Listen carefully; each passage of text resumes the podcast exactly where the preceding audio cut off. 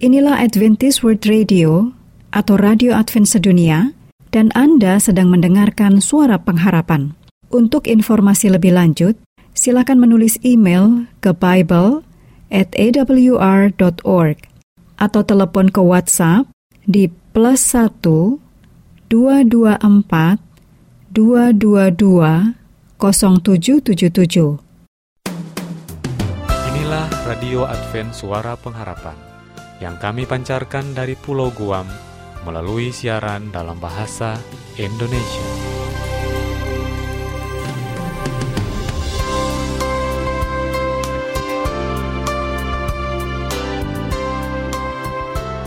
Salam sejahtera kepada saudara pendengar di mana pun Anda berada. Selamat berjumpa kembali dengan kami, Radio Advent Suara Pengharapan. Semoga dengan program acara yang telah kami sediakan, dapat membawa berkat bagi keluarga Anda di mana pun Anda berada. Selamat mendengarkan dan semoga Tuhan memberkati.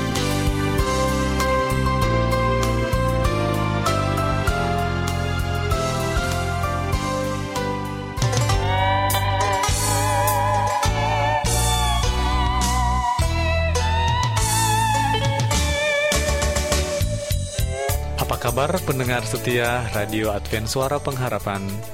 Lebih khususnya kami ingin mengucapkan kepada rekan-rekan remaja dan sahabat orang muda di mana pun Anda berada. Ruang Remaja dan Orang Muda kembali kami hadirkan untuk Anda saat ini. Berbagai informasi dan permasalahan seputar remaja dan orang muda akan dikupas dalam acara ini. Tentunya, sebagai remaja dan sebagai orang muda banyak sekali perubahan dan tantangan yang harus kita sikapi bersama. Dengan diasuh oleh Kak David Mamora sebagai seorang pendidik yang mengandalkan Tuhan, para remaja dan orang muda akan diajak untuk mau dibentuk menjadi manusia yang berkualitas sesuai kehendak Allah. Untuk itu, kami dari studio telah menyiapkan program yang spesial bagi Anda. Tetapi sebelumnya, marilah kita mengikuti lagu yang berikut ini. Kami dari studio mengucapkan Selamat mengikuti.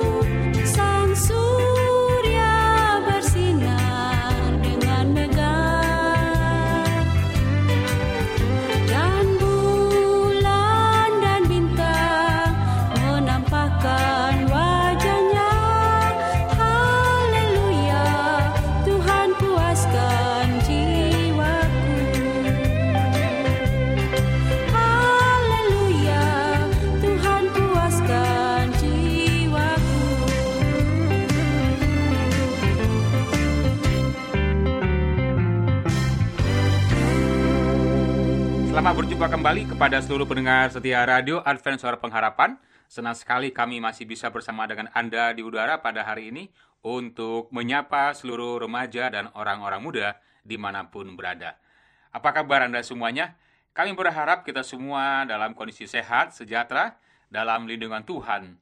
Dan pada hari ini, kami mau mengajak kita semua orang-orang muda untuk mempelajari firman Tuhan dengan judulnya pada hari ini adalah musuh tersembunyi. Ayat kita terdapat dari Lukas 19 ayat 42 sampai 44. Demikian.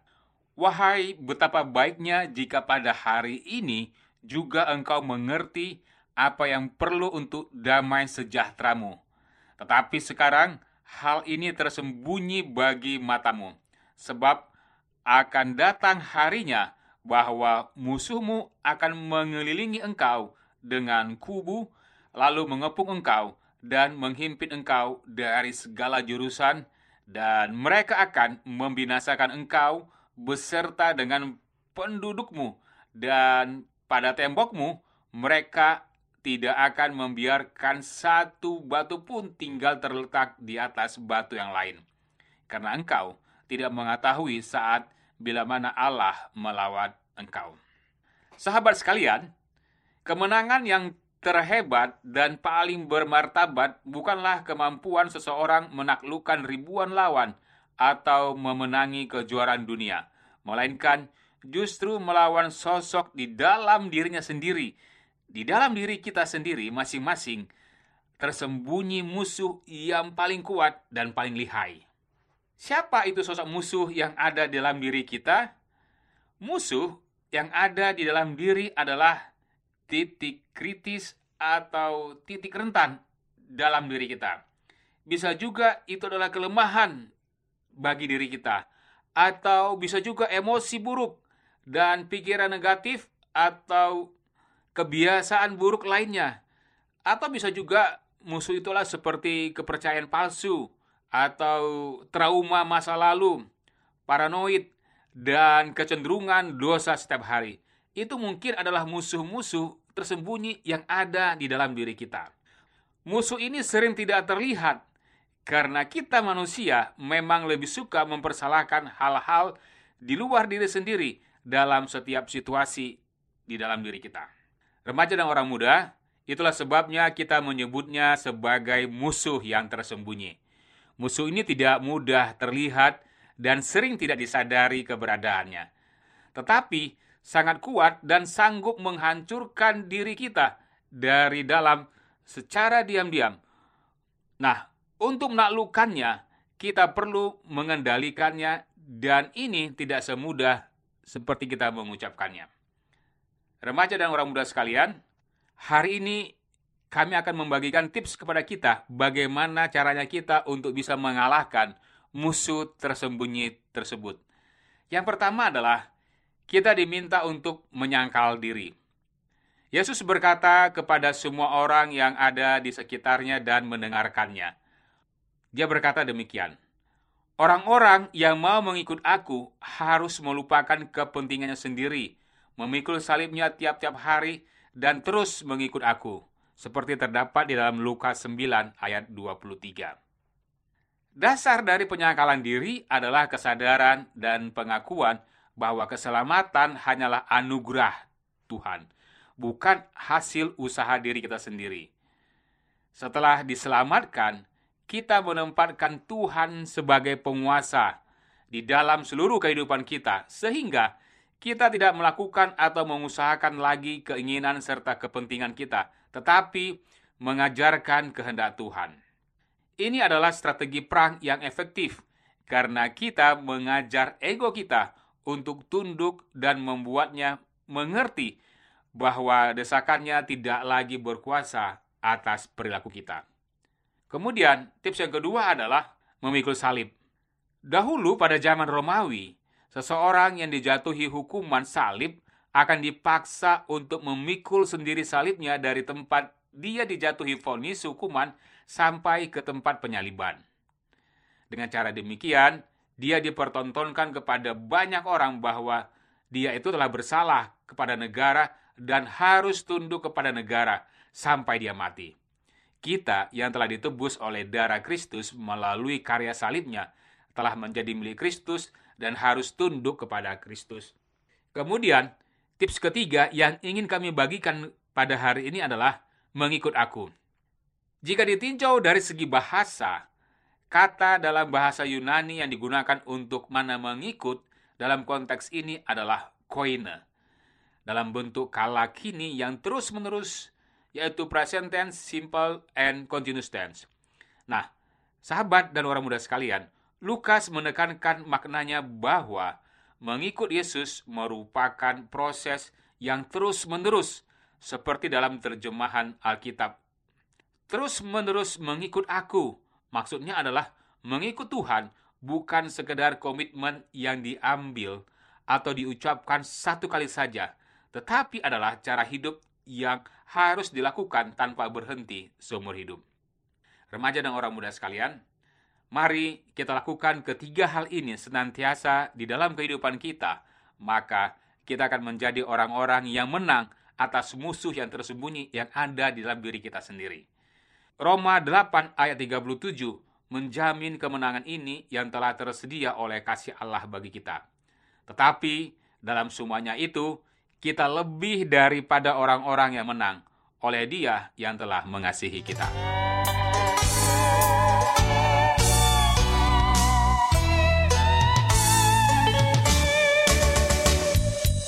Terima kasih kepada rekan-rekan orang muda dan sahabat remaja di mana pun berada. Berakhirnya acara ini dapat menambah wawasan dan pengetahuan seputar masalah remaja. Kiranya bermanfaat untuk menolong generasi muda menjadi pribadi yang berkualitas sesuai kehendak Allah. Sampai jumpa pada kesempatan berikutnya.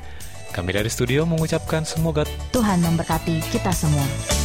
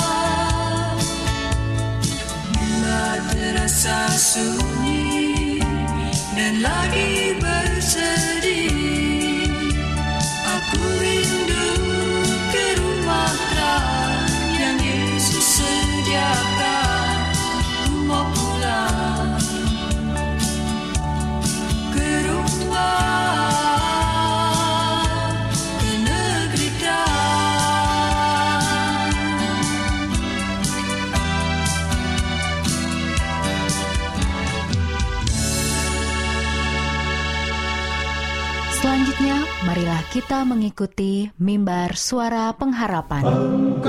Diri dan bunyikanlah Yesus mau datang segera Nyanyi musafir dan pujikanlah Yesus mau datang segera Inilah mimbar suara pengharapan dengan topik pembahasan Apa yang terjadi bila Anda tidak menyukai diri Anda sendiri? Selamat mendengarkan. Bangsa marah itu tandanya Yesus mau datang segera Pengetahuan bertambah-tambah Yesus mau datang segera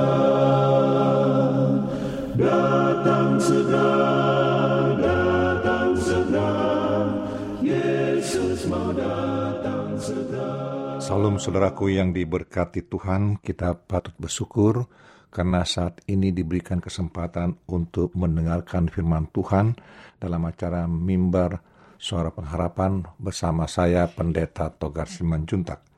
Judul pembahasan kita saat ini adalah apa yang terjadi bila Anda tidak menyukai diri Anda sendiri. Wah, luar biasa dengan judulnya, luar biasa. Adakah seseorang yang tidak menyukai dirinya? Saya ulangi, apa yang terjadi jika Anda tidak menyukai diri Anda sendiri? Nah, apa yang terjadi dalam hidup ini jika sampai itu terjadi? Ini sangat berbahaya. Dan mungkin Anda katakan, ah bagaimana mungkin saya tidak menyukai diri saya? Saudara-saudaraku, banyak orang menyalahkan keadaan dirinya, postur tubuhnya, keadaan wajahnya, sikapnya yang kelihatannya tidak bisa masuk dalam pergaulan atau tidak orang orang umum bilang katanya begini tidak bisa mengikuti arisan karena rasa malu atau bagaimana. Ada juga orang terlalu overaktif terlalu atraktif ya terlalu berlebihan dalam mengekspos penampilan dirinya. Nah saudaraku setiap orang siapa pun dia ya setiap orang siapa pun dia dia pasti mempunyai ciri khasnya sendiri kalau kita kaitkan dengan perkataan Tuhan, masing-masing ada talentanya. Ada yang satu talenta, ada yang dua talenta, lima talenta, dan seterusnya. Dan masing-masing harus memperkembang itu. Setiap orang, ingat, setiap orang mempunyai ciri khasnya sendiri. Dan kita tidak boleh mengatakan tidak mensukainya. Tetapi saya akan mencoba memberikan daftar alasan yang panjang, yang pendek saya singkat, bagaimana kita tidak menyukai diri sendiri. Kadang-kadang kita membenci diri kita. Ya, apalagi dalam situasi mungkin orang menolak cinta kita, menolak kita keberadaan kita, tidak menerima kita, walaupun bicara ataupun dalam cara fisik, kita sering diabaikan.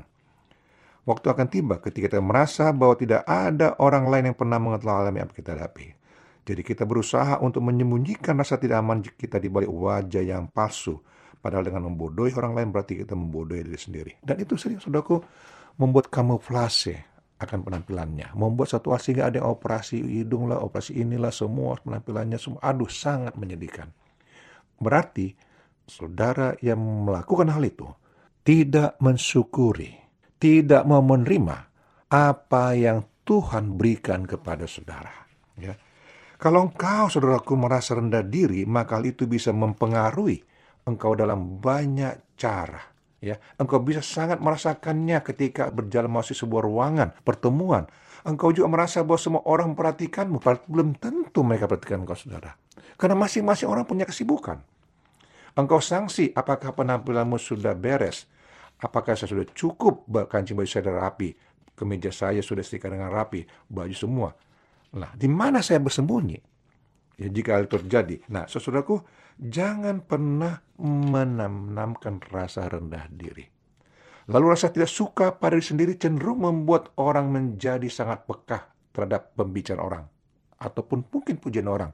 Seolah itu untuk dirinya. Nah, saya pernah lihat ada seorang teman terlalu pekah dia, selalu merasa nggak suka dirinya. Setiap orang berbicara mungkin beliau ketahui, dia merasa dirinya, ih kalian ngomong saya, atau begini kadang kan dia teman yang tadi tidak mau, berselisih dengan dia, mau bermasalah dengan dia, timbul permasalahan baru. Saudaraku, bagaimanapun sikap saudara bila seorang muji bajumu ataupun meng, mungkin mengejek ataupun mencela, Apakah engkau salah tingkah? Jangan pernah santai saja saudaraku, nikmati saja. Mau di mau dicela kayak, mau dipuji kayak apa saja. Ya, yakinkan dirimu bahwa engkau tuh patut untuk berada di situ. Yakinkan dirimu bahwa engkau juga patut untuk dihargai sebagaimana keadaanmu. Jangan pernah khawatir, saudaraku. Walaupun baju Anda mungkin tidak semahal dipakai orang lain, tapi yang penting harus yakinkan di sana Anda bahwa saya sudah rapi dari rumah dan sudah bersih.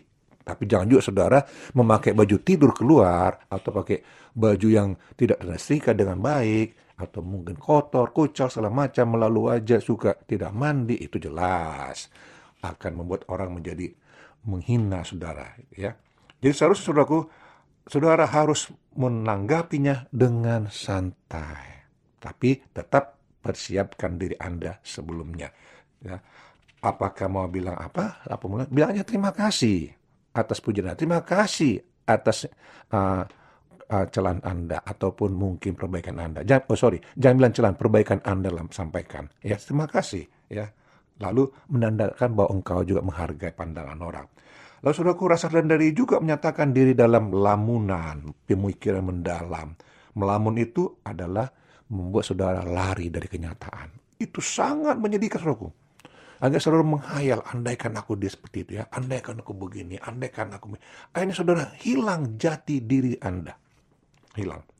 Semakin engkau berangan-angan, semakin engkau merasa rendah diri, semakin engkau mikir sesuatu, saudaraku, pada dirimu, maka engkau akan menilai semua orang itu akan selalu mencelamu dan engkau akan susah untuk berkembang. Ingat saudaraku, setiap orang mempunyai kelemahannya masing-masing. Setiap orang mempunyai kejelekannya masing-masing. Setiap orang mempunyai kekurangannya masing-masing. Tetapi itu bisa sudah tutupi dengan kelebihan Anda lakukan. Nah, saya ada punya seorang teman, dia tidak pintar berbicara, tetapi dia ada satu ucapan, katakan setiap Terima kasih atas respon saudara. Terima kasih. Ditutup selalu kata terima kasih dengan senyumnya yang khas. Senyum khas. Sehingga kita pun senang melihatnya. Dan pembicaraan pun kita, kita senang untuk mendengar juga. Nah, jadi saudaraku, dalam usaha untuk melupakan kenyataan tentang betapa merasa rendah diri, seorang penghayal, seorang suka melamun, yang menghayalkan dirinya lebih daripada yang ada pada padanya, maka dia akan berada dalam surga angan-angan. Sehingga ketika dia sadar, dia akan jatuh terjerembab lebih parah lagi. Lebih menyusahkan dia lagi, saudaraku. Jadi hadapi dirimu, saudaraku, dengan baik. Nah, minggu depan, eh, berikutnya besok kita akan bahas lebih dalam lagi. ya Bagaimana kita menghindarkan rasa rendah diri tersebut. Nah, saudaraku, jika Anda mau didoakan ataupun ada ada pertanyaan, hubungi kami tim pelayanan mimbar suara pengharapan. Dengan penuh sukacita, kami akan melayani Anda. Tuhan berkati, inilah doa harapan kami. Amin.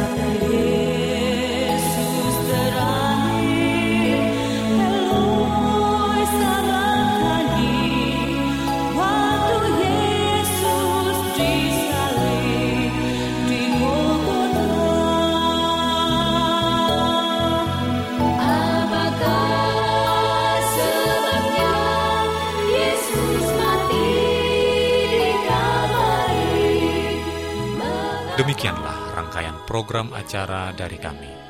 Apabila Anda mempunyai pertanyaan atau ingin mendapatkan seri pelajaran Alkitab Suara Nubuatan, Anda boleh menghubungi kami dengan mengirimkan surat ke Radio Advent Suara Pengharapan, PO Box 8090, Jakarta 12810, Indonesia.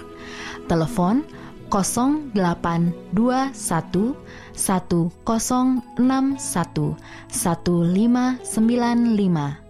Alamat email awrindonesia@yahoo.co.id. Anda juga dapat bergabung di Facebook kami, pendengar radio Advent Suara Pengharapan, juga radio Advent Suara Pengharapan. Terima kasih kami ucapkan bagi Anda semua pendengar kami yang setia. Kita akan berjumpa kembali pada waktu dan gelombang yang sama esok hari. Salam kasih dan sejahtera. Tuhan memberkati. Apakah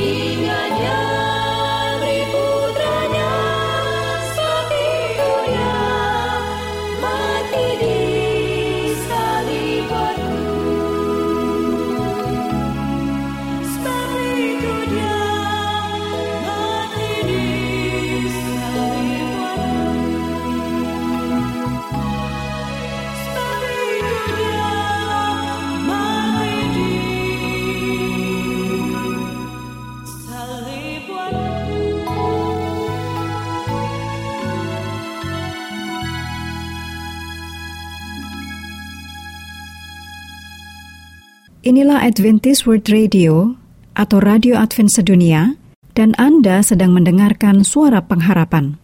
Untuk informasi lebih lanjut, silakan menulis email ke Bible at awr.org atau telepon ke WhatsApp di plus 1 224 222 0777